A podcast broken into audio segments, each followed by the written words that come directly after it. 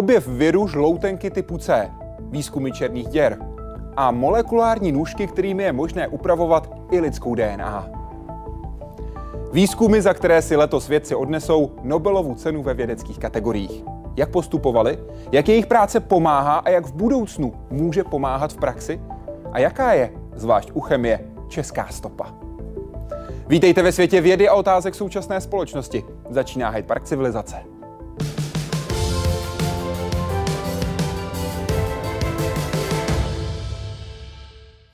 A stejně jako při samotném oznamování letošních laureátů půjdeme postupně. Proto značí začínáme v oboru fyziologie nebo medicína. Harvey J. Alter, Michael Horton and Charles M. Rice. Na začátku tři jména a tři výzkumy. Na konci miliony zachráněných životů. To je jádro letošní Nobelovy ceny za medicínu. Tu získalo trio Alter Houghton Rice za výzkum, který vedl k úplné léčbě žloutenky typu C. Nemoci, která dlouho není vůbec poznat. Hepatitis C was a very quiet disease, and the bad outcomes weren't known until 30, 40 years after you were infected.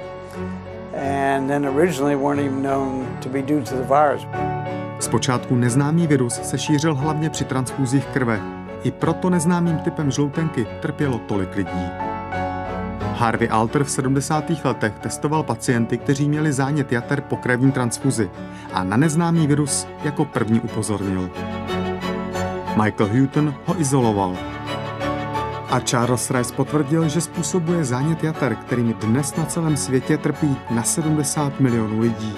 Díky triu vědců je tak 30 let od objevu viru k dispozici metoda, která pacienty zcela vyléčí. It's really a life-saving discovery. Eh, Účinnost je úžasná, kolem 98-99%. Ono trošičku záleží na určitých parametrech té virové infekce u těch jednotlivých onemocnění nebo u těch jednotlivých pacientů a na stupni pokročilosti té jaterní choroby. Bez léčby je totiž žloutenka typu C, která přejde do chronického stádia, před stupněm cirhózy a rakoviny jater. V některých případech pak není jiná možnost než transplantace. Řada z těch pacientů dospěje d- k transplantaci jater buď z důvodu vlastně jakoby selhávání jater při jaterní cirhóze, anebo z důvodu rozvoje vzniku té primární rakoviny. A jejich objev vedoucí k lékům je důležitý i proto, že prevence v podobě očkování zatím neexistuje. Jaroslav Zoula, Česká televize. A letošní Nobelovu cenu za medicínu probereme s profesorem Hladislavem Machalou z kliniky infekčních, parazitálních a tropických nemocí nemocnice na Bulovce. Děkuji, že jste s námi, přeji příjemný večer. Dobrý večer. Jak významný přínos je tato trojice, jak významný přínos zajistila tato trojice pro medicínu? Velice, protože hepatitida C je a hlavně v minulosti byl velký problém. Ona se přenáší krví a spousta pacientů v minulých desetiletích se nakazila při transfuzi a v současné době se stále hepatitida C přenáší v komunitách toxikomanů injekčních. Díky jejich práci už máme testy, které určí, zdali ta krev je nebo není bezpečná pro transfúzi. Ano, u nás se dělá screening od roku 1992 na protilátky a byl doplněn později ještě polymerázovou řetězovou reakci a to významným způsobem snížilo výskyt po transfuzních hepatitid. Jak probíhá akutní fáze žloutenky typu C?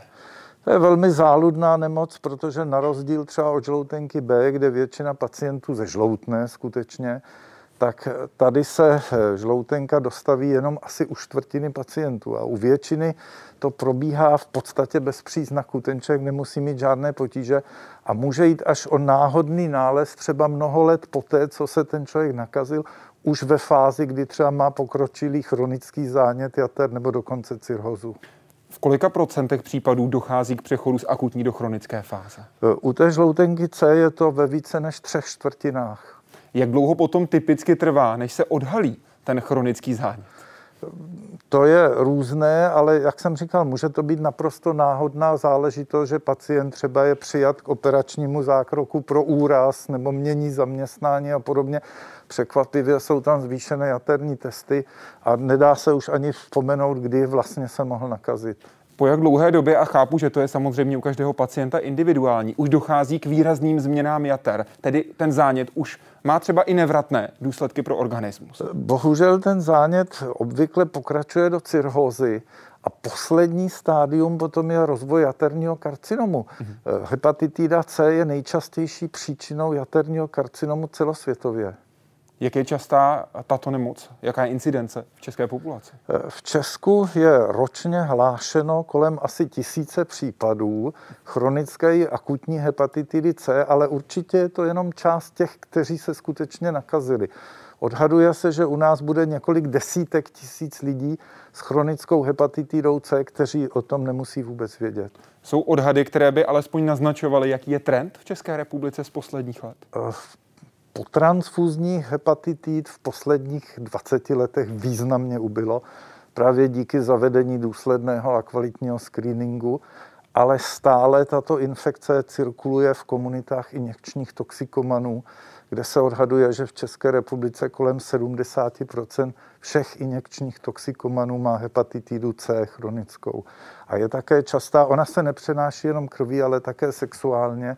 A protože má podobnou třeba epidemiologii jako infekce HIV nebo in, hepatitida B, tak bývají velmi časté smíšené infekce těmito viry.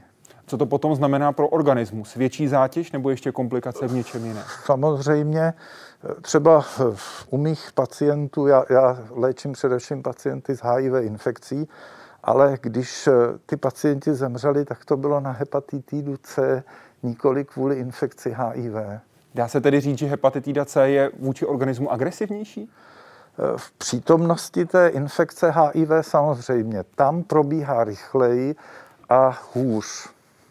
Jak vypadá samotné testování? Teď myslím, jednak z krve, tak také ze slin. Z krve se testují jednak protilátky, ty ale nemusí říkat nic o tom, jestli máme chronickou hepatitidu nebo ne.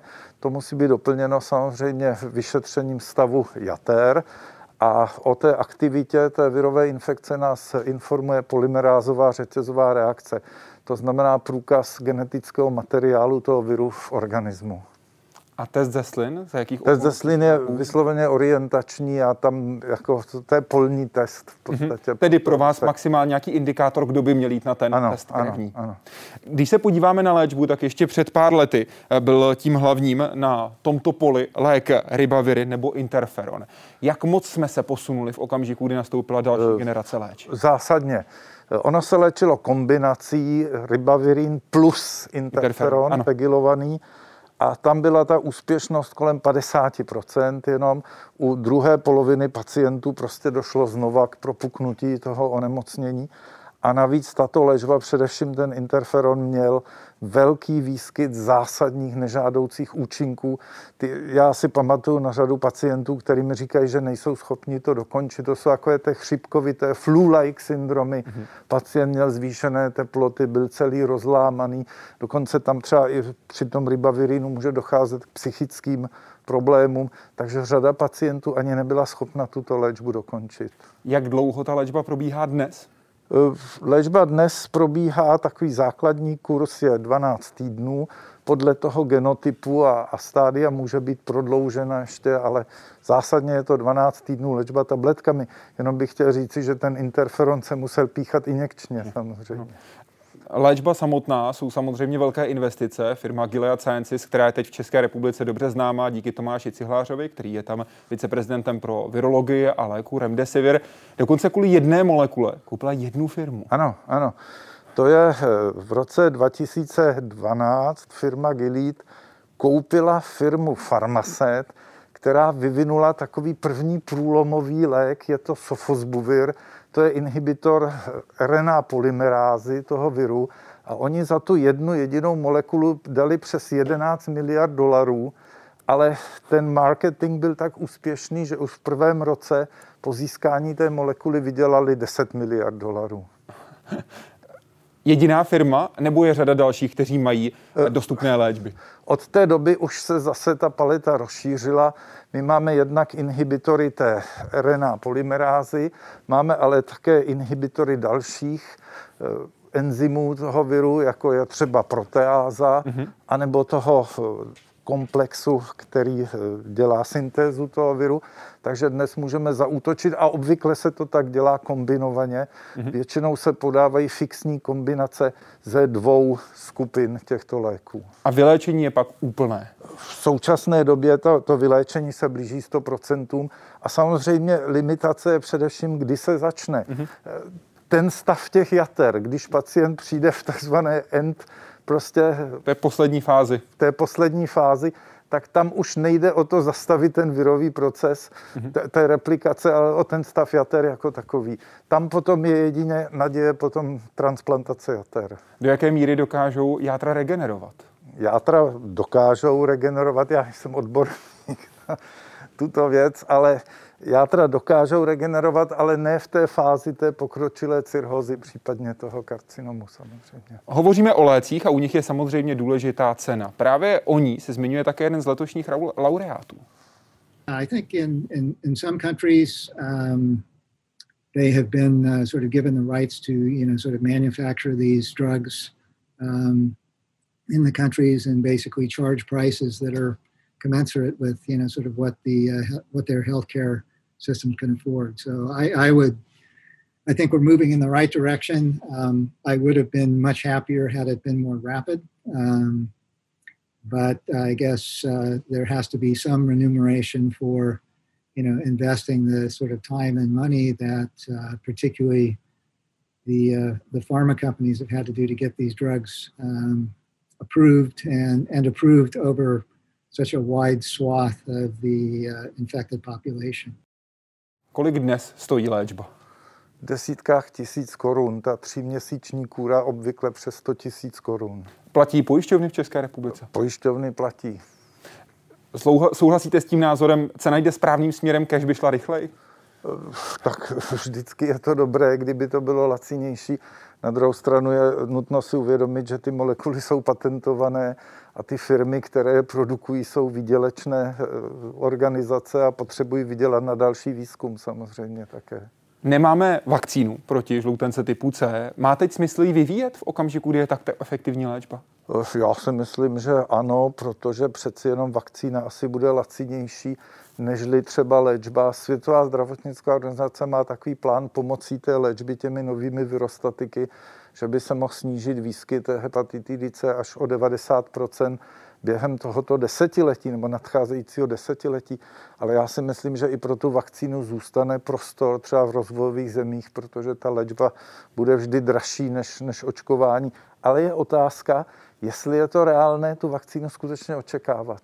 Tím narážíte na to, že virus žloutenky typu C má šest podtypů a rychle se také poměrně mění ve srovnání například s virem způsobujícím žloutenku typu B. B a A proti mm-hmm. těmto dvěma typům žloutenky máme už desetiletí velmi dobrou vakcínu. Já se obávám, že to není zatím na dohled. Mm-hmm. Vy jako infektolog teď samozřejmě dominuje koronavirus, teď jsme zmiňovali žloutenku typu C. Nějakou nemoc, nějaké onemocnění bychom tady měli dávat v České republice větší důraz? tak těch, těch možností je více, ale já bych třeba jenom vypíchl, že v současné době se nám trochu vrací černý kašel, pertuse. Je to díky tomu, že jednak se trošku mění ta bakterie a vakcíny, které byly postupně vyvíjeny tak, aby byly stále méně a méně reaktogenní, přestávají být účinné. A bude asi nutno změnit jednak ten typ té vakcíny a také celou strategii očkování, tak, aby byly ochráněny ty cílené populace, které jsou nejzranitelnější u, té, u toho černého kašle, jsou to především malé děti. Které můžou být nakaženy právě od dospělého, který v sobě ten daný virus má. Ano. Popisuje profesor Ladislav Machala z kliniky infekčních, parazitálních a tropických nemocí nemocnice na Bulovce. Moc děkuji, že jste byl hostem dnešního vysílání Hyde Parku Civilizace. Příjemný večer. Děkuji za pozvání, na shledanou a vydáváme se pro dalš, další laureáty letošních Nobelových cen. Konkrétně se teď zaměříme na fyziku. One half to Roger Penrose and the other half jointly to Andrea Ghez and Reinhard Genzel. Černé díry jako středobod letošní Nobelovy ceny za fyziku. Roger Penrose sice vystudoval topologii, ale celý život se věnoval teoretické fyzice a ve své práci potvrdil, co Einstein v obecné teorii relativity předpověděl. že černé díry skutečně existují. Jeho práce z roku 1965 je tak považována za nejdůležitější příspěvek k Einsteinově teorii vůbec. A mimo jiné zásadně ovlivnila i výzkum Penroseova přítele, Stephena Hawkinga. I Stephen got a new. He said, I've got, I've got one too, and it turned the same result. So we both found the same thing. And that was a paper we wrote in the Royal Society together. Obecná teorie relativity má přitom po více než 100 letech od svého vzniku význam nejen pro teoretické fyziky nebo astronomy, ale pro každého s GPS navigací. So it's not as abstract as you might think it is. The black holes themselves might be, but the applications reach to even to our everyday life.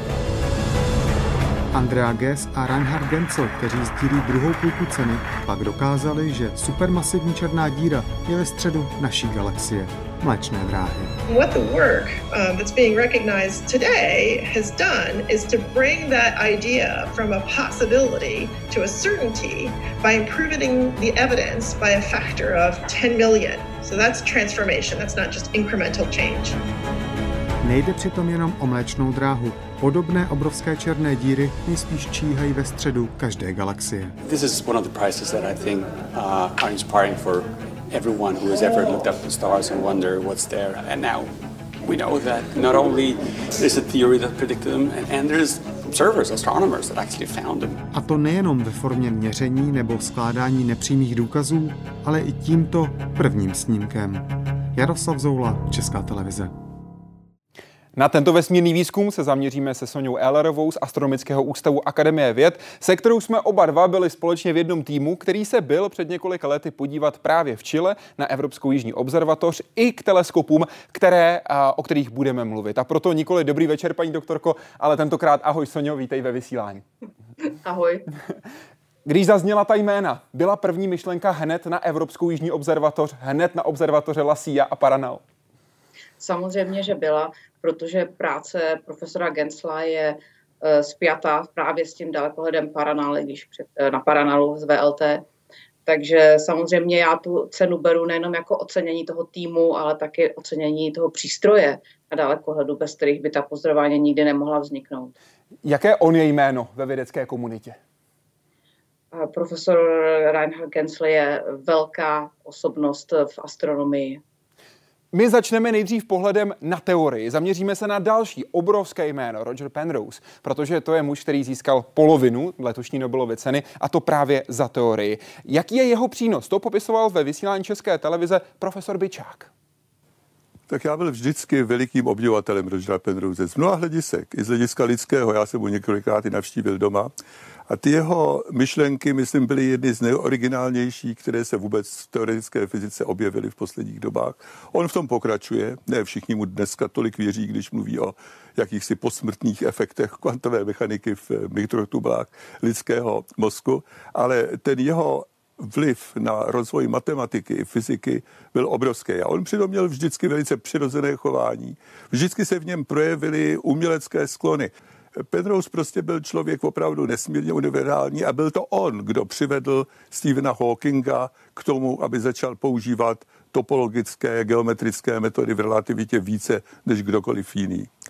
A byl to on, kdo dokázal prostě skutečně s lidmi jednat naprosto nepompézně, naprosto přirozeně a často s velkým smyslem pro humor. Stephen Hawking byl z této dvojice tím pro širokou veřejnost známější. Podstatné ale je, že se vždy velmi dobře dokázali doplnit. No a Penrose se začal zabývat víc a víc tou kvantovou mechanikou. Hawking možná měl větší odvahu na to, aby dělal nějaké předpovědi přímo fyzikální. Tím vznikl onen slavný Hawkingův efekt. Ale popravdě řečeno, já myslím, že Penrose sehrál velikou roli v tom, v Hawkingově efektu. Ten Hawkingův efekt spočívá v tom, že černé díry vlastně nejsou mrtvé objekty a že vem koncem nakonec se vypaří. A k této myšlence se došlo tak, že to byl Penrose, kdo si poprvé všiml, že když máte rotující černou díru, takže z ní můžete extrahovat energii. Že můžou do jakési ergosféry, kde všechno se musí točit v stejném směru jako ta černá díra, můžou vzlétnout částice, ty se rozpadnou a ven vyletí částice s mnohem větší energií, než ta, která přicházela. Já mimochodem tohohle bych měl litovat. Já toho Penrose eh, vícekrát potkal poprvé v 68. roce v Londýně, kdy on po mé přednášce vystoupil k tabuli a ukazoval, že to přesně vyhovuje jeho pohledu nějak na asymptoticky ploché prostory a tak dále.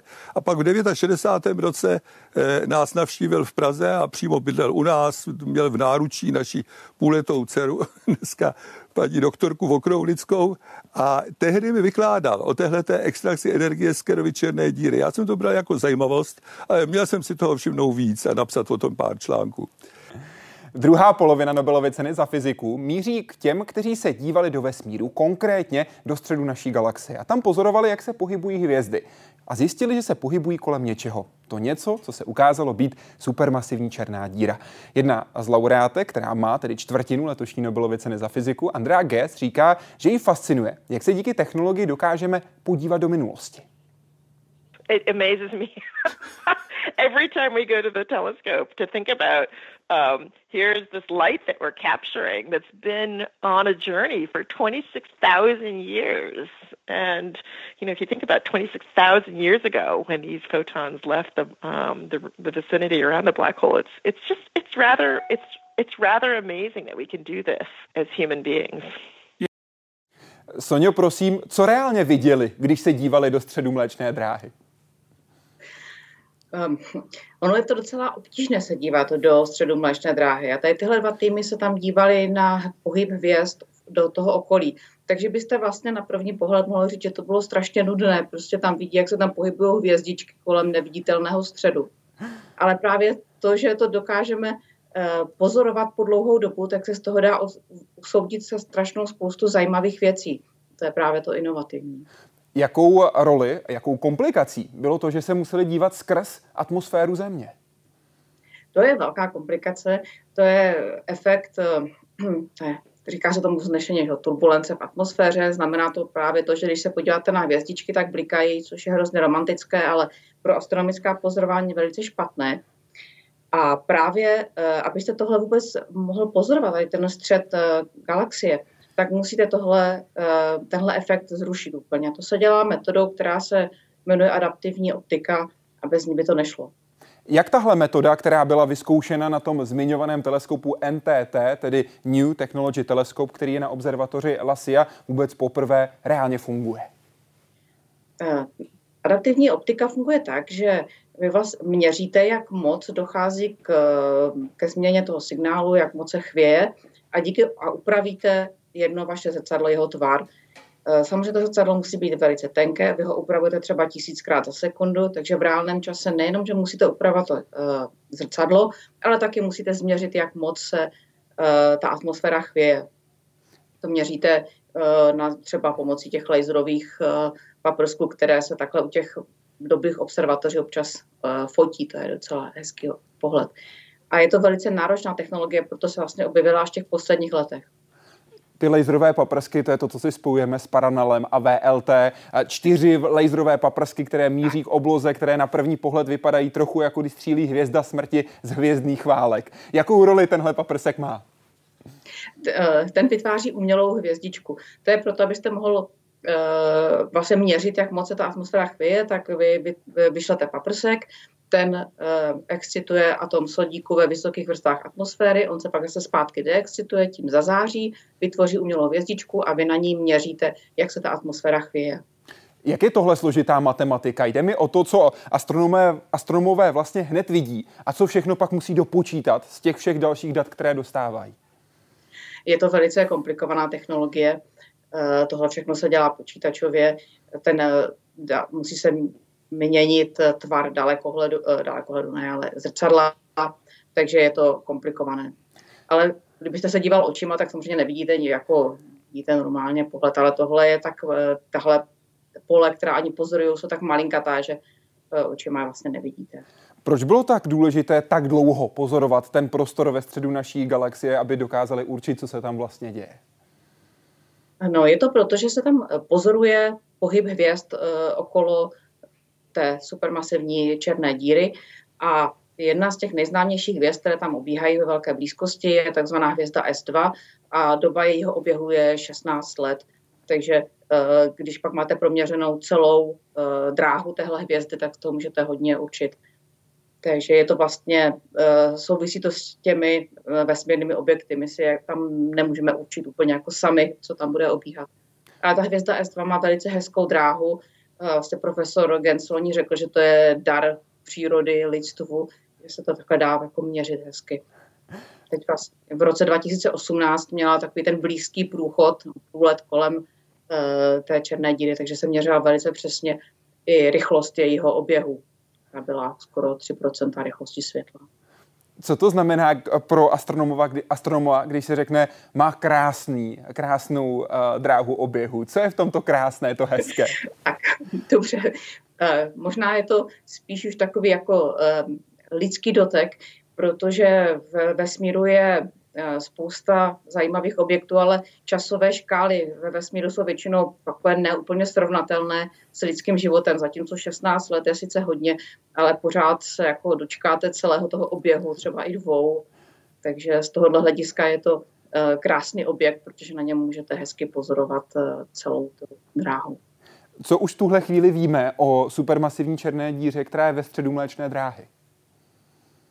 Eh, víme o téhle černé díře, že je to eh, ne úplně velká černá díra, co se týká těch supermasivních černých děr v centrech galaxií, má asi 4 miliony hmotností slunce, existují mnohem velké. Eh, je to černá díra, která není příliš aktivní, což asi souvisí s tím, že, nemá, že do ní jako neteče příliš mnoho hmoty.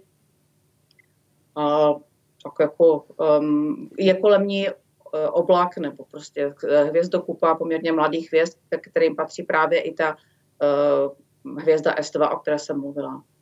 Co bychom se o ní potřebovali dozvědět? Jakou informaci bychom potřebovali zjistit? O, o supermasivní černé díře no, skoro cokoliv. A asi jedna z těch nejzajímavějších je, jak vlastně vznikla.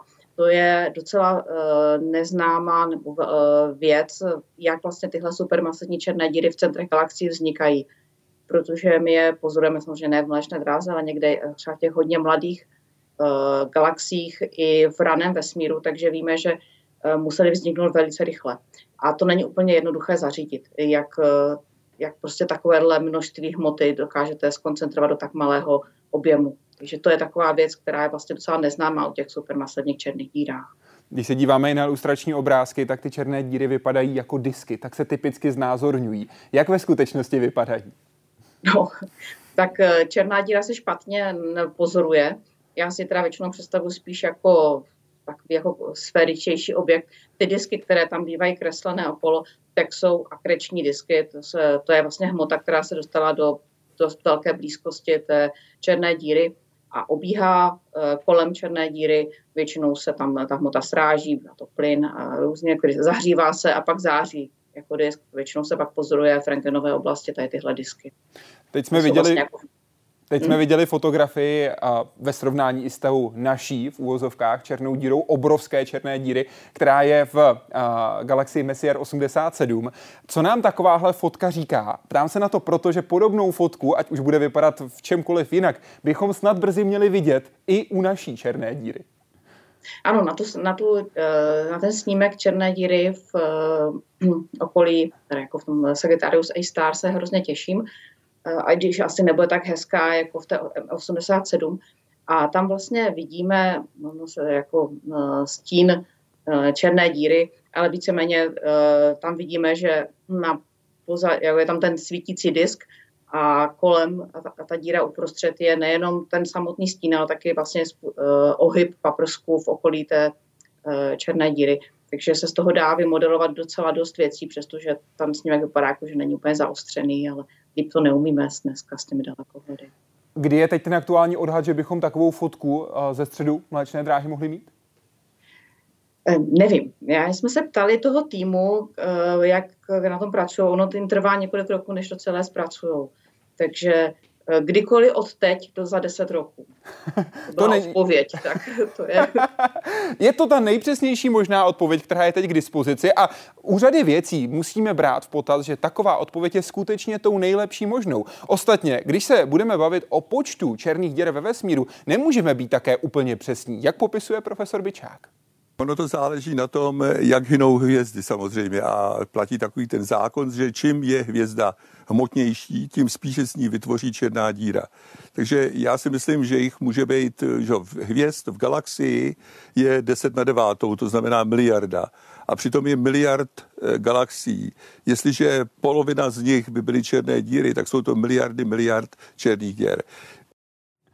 Tedy obrovské množství. Co bychom se teď hlavně potřebovali o černých dírách jako takových dozvědět, abychom lépe pochopili, jak to ve vesmíru funguje?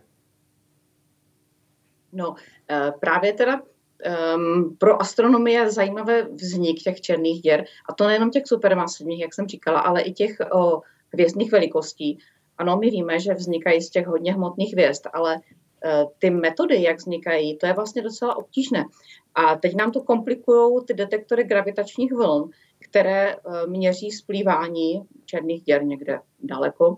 Ale uh, co tam je, je trošičku pro nás takové, řekněme, nevím, jestli by nepříjemné, naopak je to příjemné, to znamená, že něco nevíme, že ty hmotnosti těchto měřených černých děr z gravitačních splývání jsou větší, než jsme předpokládali z teorií. Mm-hmm. A nebo než známe třeba změření z rengenových, uh, měření těch rengenových uh, binárních dvojhvězd. Jaký to má důsledek tedy? Uh, důsledek to má takový, že zjevně neznáme ještě úplně dobře, jak hmotné hvězdy kolabují.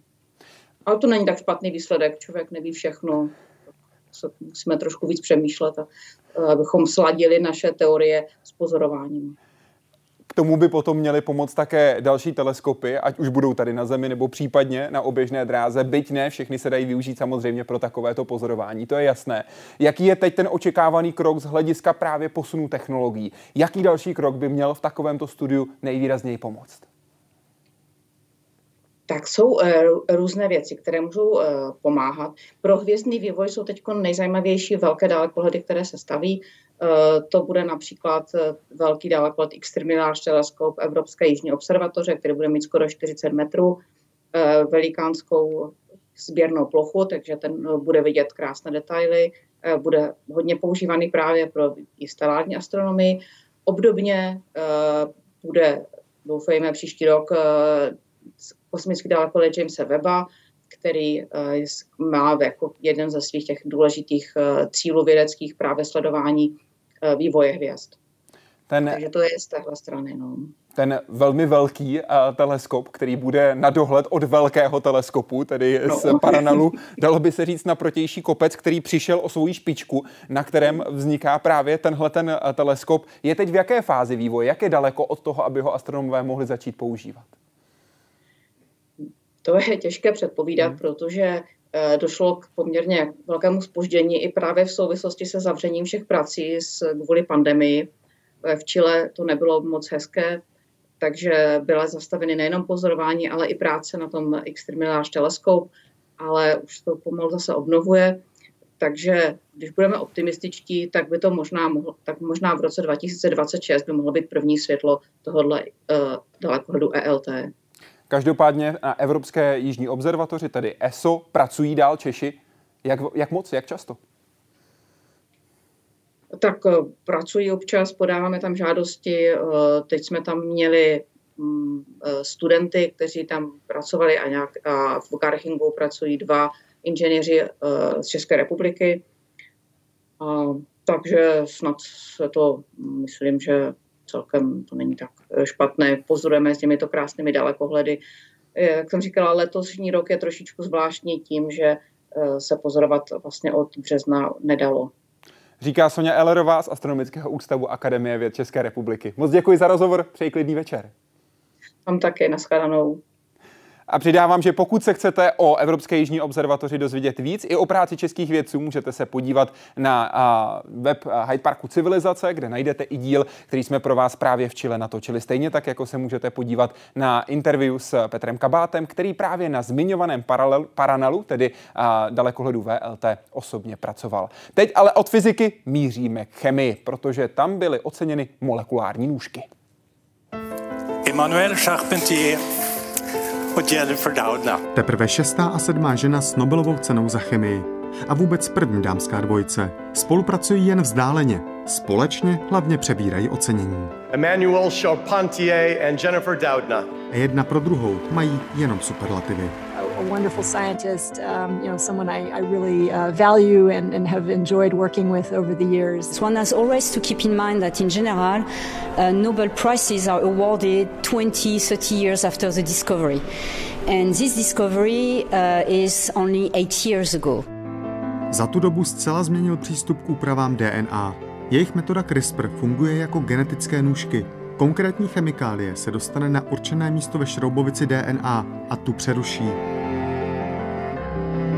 Pak je možné z ní buď konkrétní úsek vystřihnout a nechat DNA se zase spojit, nebo místo vystřihnutého úseku vložit úplně jiný. Takový postup má celou řadu využití, od léčby rakoviny, dědičných nemocí po rychlé šlechtění rostlin. It's ongoing and it's ongoing rapidly and developing all over the world. Využití u lidí je zatím výjimečné, metoda se stále zdokonaluje a sledují se nechtěné důsledky. I proto vyvolalo oznámení čínského vědce, že touto metodou upravil DNA dvou nenarozených dětí, takové pobouření. understand my work will be controversial, but I believe family need this technology. Jenže později se ukázalo, že zamýšleného cíle imunity vůči viru HIV u dvojčat nedosáhl a že tam mají nejspíš poškozené mozky. O jejich dalším osudu se od té doby nic neví. I proto někteří vědci volají po moratoriu na využití této technologie u lidských buněk. Jejichž vlastnosti se předávají dalším generacím. A i když samotný čínský vědec se svými kolegy skončil ve vězení, je o svých metodách přesvědčený. There will be no question about the morality of gene surgery. 20 to 30 years. Je tak možné, že páry budou své potomky vybírat podobně jako v tomto sci-fi snímku. Your extracted eggs, uh, Marie, have been fertilized with Antonio's sperm. After screening, we are left, as you see, with two healthy boys and two very healthy girls. Naturally, no critical predispositions to any of the major inheritable diseases. All that remains is to select the most compatible candidate. Nejenom tedy technické, ale i velké etické otázky. A i ty probereme s naším dalším hostem. Jenže toho nepředstavím já, ale jedna z laureátek, Jennifer Doudna, ho totiž zmínila hned ve svém prvním rozhovoru, hned v první odpovědi pro univerzitu v Berkeley, kde CRISPR vznikl. I'm so honored, and um, I feel like uh, this represents uh, a recognition of some foundational work that was started at Berkeley on my side and was a, an international collaboration from the beginning with Emmanuel Charpentier. Um, and, um, and our, our, our students, uh, uh, Chris Chylinski in Emmanuel's lab and Martin Yinek in my group. So a truly international uh, partnership. Je to právě profesor Martin Jínek, biochemik, který teď působí na univerzitě v Curychu, o kterém laureátka hovořila a který je teď naším hostem. Vítejte, dobrý večer. Dobrý večer, děkuji za pozvání. Slyšeli jsme čtyři jména. Jak moc vás mrzí, že Nobelovská komise může říct jenom tři, když oznamuje letošní laureát? Tak nemrzí mě to vůbec. Já jsem e, samozřejmě nadšený a jsem velmi šťastný, že e, ta Nobelova cena byla udělena e, Jennifer a Emmanuel a, a, a je mi velkou ctí, a, že, jsem, že jsem vlastně k té práci, které, za kterou ta cena udělena byla, mohl přispět. Vy jste přispěl i k samotnému oznámení letošní Nobelovy ceny za chemii, protože o tom mluvila právě taky Jennifer Doudna. Tu zbudil telefon ve 2 hodiny 53 minut ráno, když jí volala reportérka časopisu Nature. Ona ji znala z minulosti a tak telefon zvedla. Reportérka se omluvila, že jí volá v tuhle hodinu, že ji ruší, ale že by jí chtěla požádat o komentář k Nobelovým cenám. Na to Jennifer Doudna odpověděla, a kdo ji vyhrál? Po chvilce ticha reportérka odpověděla, no vy. A tak se Jennifer Doudna dozvěděla, že je právě letošní laureátkou Nobelovy ceny. Jenže když se dívala na telefon, tak viděla víc zpráv a taky jednoho volajícího. While I was looking at that, my phone rang again and it was Martin Yinek. uh, calling from me from Switzerland, where he runs a lab now, and uh, he was just very, very nice. He was over the moon. He said, "I'm just so happy and so excited for you and Emmanuel, and you know, it's just really wonderful news." And of course, I'm deeply proud of Martin and his work, and you know how indebted I am to, to him for being in my lab and, and, and doing this wonderful, wonderful work together. So it was great to talk with him at that moment uh, for sure. And and then you know things just started to go crazy with. Jak se vám tohle hodnocení vás osobně poslouchá od laureátky Nobelovy ceny? No poslouchá se to krásně samozřejmě. Já jí, já jí děkuji taky za veškerou podporu, kterou mi poskytla během vlastně mé uh, vědecké kariéry od té doby, co jsem vlastně byl u ní jako postdoktorant a i vlastně v dnešní době, kdy jsem mám svou nezávislou výzkumnou skupinu tady v Curychu na univerzitě. Vzpomenete si teď, co bylo to první, co jste jí v tomhle telefonátu řekl? Jak to začínal ten rozhovor? No já jsem se jí zeptal, jak se cítí, ale já jsem právě netušil, že ona ještě neví, nebo že jí vlastně to, že jí to ještě ze Stockholmu neřekli oficiálně, takže ona mi potom řekla, počkej, já ti, já ti za pět minut zavolám, takže oni ty rozhovory, telefonní hovory byly dva nakonec, ale a, takže my jsme oba dva z toho byli trošku, trošku pav a potřebovali jsme často nějak, nějak to vstřebat, no. To vstřebání ale určitě proběhlo rychle. Doufám, že už alespoň na dálku nějaká, alespoň malá oslava proběhla. To určitě, to ano. Jak ta vaše spolupráce začala? Jak jste se dostal do týmu právě Jennifer Doudna? No já jsem se k ní dostal v roce 2007 na, na postdoka, to znamená vlastně ten, ten mezistupeň eh, na eh, akademické dráze mezi doktorátem a mm, nějakou nezávislou, eh, nezávislou funkcí vedoucího skupiny nebo profesora někde na univerzitě. A vlastně dostal jsem se tam s cílem, nebo chtěl jsem tam mít vlastně s cílem studovat biochemii a strukturní biologii RNA, ribonukleové kyseliny. Víte, proč si vás tehdy do svého týmu vybrala? No, asi jsem na ní udělal jednak dobrý dojem a taky já jsem měl dobrá doporučení od, eh, od mé mentorky z, z mého doktorátu, takže to všechno, já myslím, tak nějak uh, sedělo, tak, jsem, tak, jsem, tak by bylo nabídnuto, ať, ať k ní do laboratoře jdu samotný výzkum CRISPR-Cas9 a zdůrazňuji, že k tomu Cas9 se za chviličku dostaneme v detailu, začínal na slamomilných bakteriích. Jak pokračoval dál? No tak e, vlastně on pokračoval tak, že kdy, když vlastně my jsme začínali ten projekt jako v spolupráci s, e, s laboratoří Emmanuel Charpentier, tak vlastně e, nevěděli jsme, co konkrétně ta bílkovina Cas9 dělá. A, a naším cílem bylo zjistit, jak, to, jak, jak, jak vlastně funguje. No a ten objev, se kterým jsme přišli, vlastně bylo to, že jsme zjistili, že Cas9 funguje jako takové molekulární nůžky, které eh, dokážou eh, s velkou přesností eh, vázat se a následně štěpit DNA molekuly a vlastně ta přesnost, se kterou se na určitou sekvenci DNA eh, ty nůžky mohou navázat, to, ta spočívá v tom, že eh, ty nůžky jsou jakoby programovatelné pomocí krátkých molekul RNA, ve kterých je zabudována eh, sekvence, vlastně, která odpovídá té sekvenci těch písmen v, v té cílové DNA. Takže vlastně ten, ten biochemický princip těch, těch nůžek a především té programovatelnosti těch nůžek, což je vlastně eh, ten základ toho využití eh, v, eh, genetickým modifik- v genetických modifikacích v jiných organismech, je potom vlastně to, s čím jsme v naší práci přišli. A vy jste byl tím hlavním autorem vědeckého článku, který právě to fungování těchto molekulárních nůžek, tedy toho, té bílkoviny Cas9 popisoval. Jak? Přesně.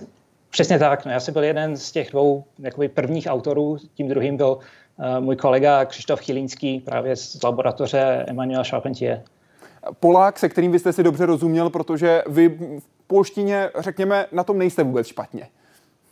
No to nejsem. Já, já jsem se narodil a vyrostl v Třinci, což je nedaleko polských hranic, takže polština byla vždycky trošku eh, jo, v mém povědomí, a, takže rozumím a, a mluvím polsky. Mimo Zam, jiné.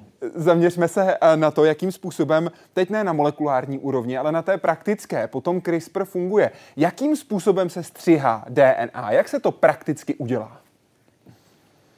No, prakticky se to udělá tak, že musíte nějakým způsobem tu bílkovinu a tu naváděcí RNA do té buňky dopravit. Do, do té buňky, ve které tu danou modifikaci chcete nějakým eh, způsobem udělat. A na to existují různé metody podle toho, eh, jaký buněčný typ to je, nebo pokud eh, to děláte zrovna přímo v nějakém organismu, zase záleží na tom, jaký konkrétní organismus to je, ale obecně jde o metody chemické, dejme tomu, kdy využíváte nějaké, nějaké chemikálie nebo nějakého postupu, který částečně rozruší buněčnou membránu a umožní prostě těm molekulám se do té buňky dostat. Nebo co se také často velice používá, je eh, metoda, která spočívá v tom, že vlastně tu, tu bílkovinu a tu, tu naváděcí RNA do té buňky dopravíte nepřímo pomocí rekombinantně modifikovaného viru. To znamená, vezmete virus, nejčastěji je to nějaký lentivirus nebo adenovirus, který vlastně obsahuje ve své DNA gen, který vlastně způsobí, že Eh, když se ten vir eh, do té buňky dostane normálně infekční, infekční cestou, tak vlastně eh, ten vir spustí produkci toho, té bílkoviny a spustí produkci té správné naváděcí RNA a tím, tím vlastně do té buňky nebo v té buňce vytvoří ten komplex, který potom tu DNA je schopen najít a, a, a rozštěpit. A to potenciální využití je obrovské. Od léčby geneticky podměných onemocnění až přes rychlé šlechtění plodin, které by lépe zvládaly třeba výkyvy počasí, až po úpravu genetické informace třeba u hospodářských zvířat. Když jsme spolu hovořili několik hodin po oznámení letošních laureátek, tak jste říkal, že i vaše laboratoř pracuje na tom, abyste tuto metodu zpřesnili. Tedy, aby se vždycky to, co se upravuje, se upravilo a nedocházelo k takzvaným off-target, tedy nějakým nevyžádaným změnám. Jakým způsobem se tohle dělá? Jak se zpřesňuje na molekulární úrovni střihání DNA? No, eh, na to je několik strategií, které eh, momentálně eh, vlastně zkouší různé, různé týmy vědců na světě. Jednak se jedná o vlastně jako takovou molekulární evoluci té bílkoviny s tím, že vlastně cíleně v ní měníme jednotlivé aminokyseliny, které vlastně se vyskytují v její, v její sekvenci a, a tím vlastně zkoušíme tu, uh, tu bílkovinu prostě, uh, nebo trošku jí uh, zlepšit vlastně ty, ty, ty, ty parametry toho vázání se na, na DNA, tak aby se vlastně vázala silněji na na tu správnou sekvenci a aby se zároveň vázala slaběji na ty sekvence, které neúplně sedí a kde by jinak mohlo dojít k těm právě těm off-target modifikacím. To je jedna, jedna věc. Další věc, která se zkouší, je uh, zase cílené modifikace těch naváděcích RNA různou chemickou cestou, různými modifikacemi nukleotidů a podobně. Takže to jsou, jsou dejme tomu, dvě, dvě metody, které uh, se nyní, uh, nyní zkoušejí tak, aby vlastně se ta přesnost uh, té metody CRISPR-Cas9 zlepšila a, a, a tím i vlastně bezpečnost této metody při nejrůznějších terapeutických aplikacích. Vy pracujete v základním výzkumu, dáváte tedy informace dalšímu stupni, který potom pracuje na té samotné aplikaci, tedy řekněme velmi zjednodušeně tomu nástroji, který potom použije člověk, který pracuje v nemocnici, aby pomohl tomu danému pacientovi. Neláká vás to udělat ten další krok od základního výzkumu a jít víc do té praxe? No, eh, láká samozřejmě, ale to je, to je taky dáno tím vlastně, z jakého, eh, tím, jak vlastně eh, mojí specializací. Já jsem biochemik, já nejsem, já nejsem um, lékař nebo nějaký klinický, klinický výzkumník, takže, takže to je něco, co raději přenechám lidem, kteří, kteří uh, jsou v tom fundovanější. Nicméně my, my velice aktivně spolupracujeme s jinými skupinami, ať už ve Švýcarsku nebo, nebo jinde na světě a právě ty naše poznatky, které plynou z těch, z těch základních uh, studií, vlastně těch, těch bílkovin a, a nukleových kyselin potom předáváme a snažíme vlastně snažíme se o to, aby, abychom tím přispěli právě k dalšímu vývoji těch, těch technologií, které na CRISPR-Cas jsou založeny. A vás to pořád baví, že? No samozřejmě, jinak bych to nedělal. Co vás na tom baví? Co vás jako vědce fascinuje právě na téhle konkrétní metodě?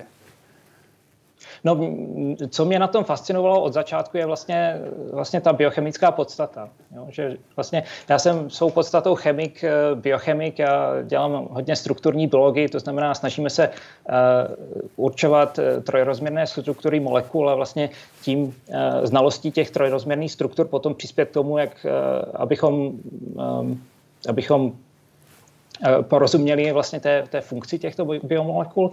Takže co mě na tom samozřejmě lákalo, nebo co mě na tom pořád ještě fascinuje, je právě ten proces, kdy uh, máte jednu bílkovinu, můžete ji naprogramovat uh, tou naváděcí RNA a vlastně pomocí molekulárních interakcí mezi RNA a mezi jedním z těch dvou vláken v, DNA dochází vlastně k tomu vázání a, následně k různým různým konformačním procesům, které vlastně tu bílkovinu aktivují a následně způsobí to, že ta bílkovina katalyzuje to štěpení DNA v přesně tom správném místě, kde, na které byla navedena tou, tou RNA. Takže vlastně takové ty molekulární interakce a, a, a opravdu ty, ty detaily je něco, co, co mě na tom fascinuje. No. A samozřejmě, když něco takového potom může vést uh, k, k různým převratným objevům na poli molekulární medicíny a podobně, tak to je samozřejmě to je krásný bonus.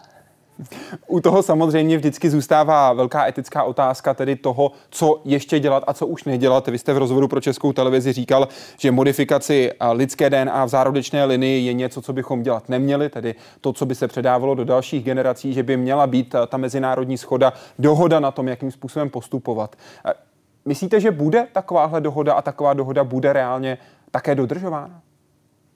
No já v to, já v to pevně věřím. Já myslím, že je té, dejme tomu, akademické komunitě je dost silný konsensus, že opravdu uh, ta metoda by se neměla používat pro, pro modifikaci v zárodečné linii nebo v, v raných lidských embryích, tak, což by vlastně taky způsobilo, že by ta modifikace byla potom předávána další, dalším generacím. Takže eh, je to něco, kde opravdu bude třeba vytvořit nějakou, eh, nějakou rámcovou dohodu, která by měla Eh, globální, globální účinky. Eh, v tom samozřejmě taky velice vítám aktivitu Jennifer Doudna, dejme tomu také, protože ta je vlastně nejenom, nejenom je vlastně jakoby vědeckým lídrem v tomto oboru, ale taky se velice snaží o, o to, aby, aby ta, ta metoda byla využívána zodpovědně. Takže mhm. eh, je, je, je jasné, že, že do budoucna bude třeba nějakých rámcových dohod a, a, a bude třeba pravděpodobně i nějakých forem, forem kontroly a podobně. Ale eh, tady je nutno podotknout, že v mnoha, v mnoha zemích světa vlastně toto není, není až tak velký problém, protože dejme tomu v evropských zemích, ve, ve Švýcarsku také na konec konců jsou, jsou vlastně eh, genetické modifikace zárodečních buněk nebo embryí už, eh, už dlouhou dobu zakázány. Mhm. A na tom se asi nic do blízké budoucnosti měnit nebude. Budeme to určitě podrobně sledovat, stejně jako další vývoj CRISPR-Cas9 a práce profesora Martina Jínka, biochemika z Univerzity v Curychu. Moc děkuji, že jste byl hostem Hyde Parku Civilizace. Přeji příjemný večer a ještě jednou gratuluji k tomu velkému podílu na nejprestižnější vědecké ceně světa. Děkuji moc a děkuji za pozvání. Nasledanou. A já se na vás budu těšit zase za týden, kdy se vydáme do divoké vody. A to doslova, protože vaším hostem bude Štěpánka Helgertová, mimo jiné dvojnásobná olympijská vítězka. Na viděnou.